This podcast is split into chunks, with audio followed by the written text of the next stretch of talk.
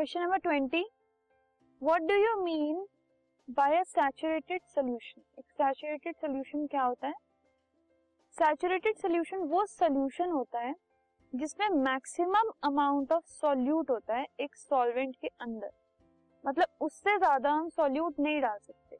No more solute can be dissolve in this solution जैसे कि for एक हमने बीकर लिया, उसमें हमने कुछ अमाउंट ऑफ़ वाटर ऐड किया। ठीक है? वाटर क्या है इस केस में? सॉल्वेंट और अब हम ऐड कर रहे हैं सॉल्ट जो कि है सॉल्यूट ठीक है? आपने थोड़ा सा सॉल्ट ऐड किया, उसको मिक्स किया, वो डिजोल्व हो गया। फिर और ऐड किया मिक्स किया डिजोल्व हो गया। लेकिन एक स्टेज ऐसी आ जाएगी, जब आप सॉल्ट ऐड करोगे, वो डिजोल्व नहीं होगा। मतलब उस स्टेज पे उसमें मैक्सिमम सॉल्ट ठीक है?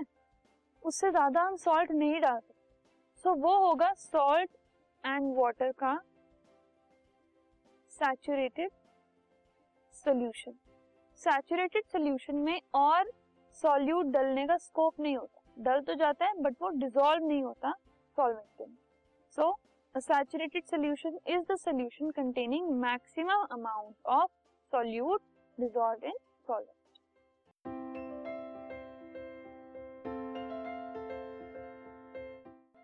this podcast is brought you by Hubhopper Shiksha Abhiyan अगर आपको ये पॉडकास्ट पसंद आया तो प्लीज़ लाइक शेयर और सब्सक्राइब करें और वीडियो क्लासेस के लिए शिक्षा अभियान के यूट्यूब चैनल पर जाएँ।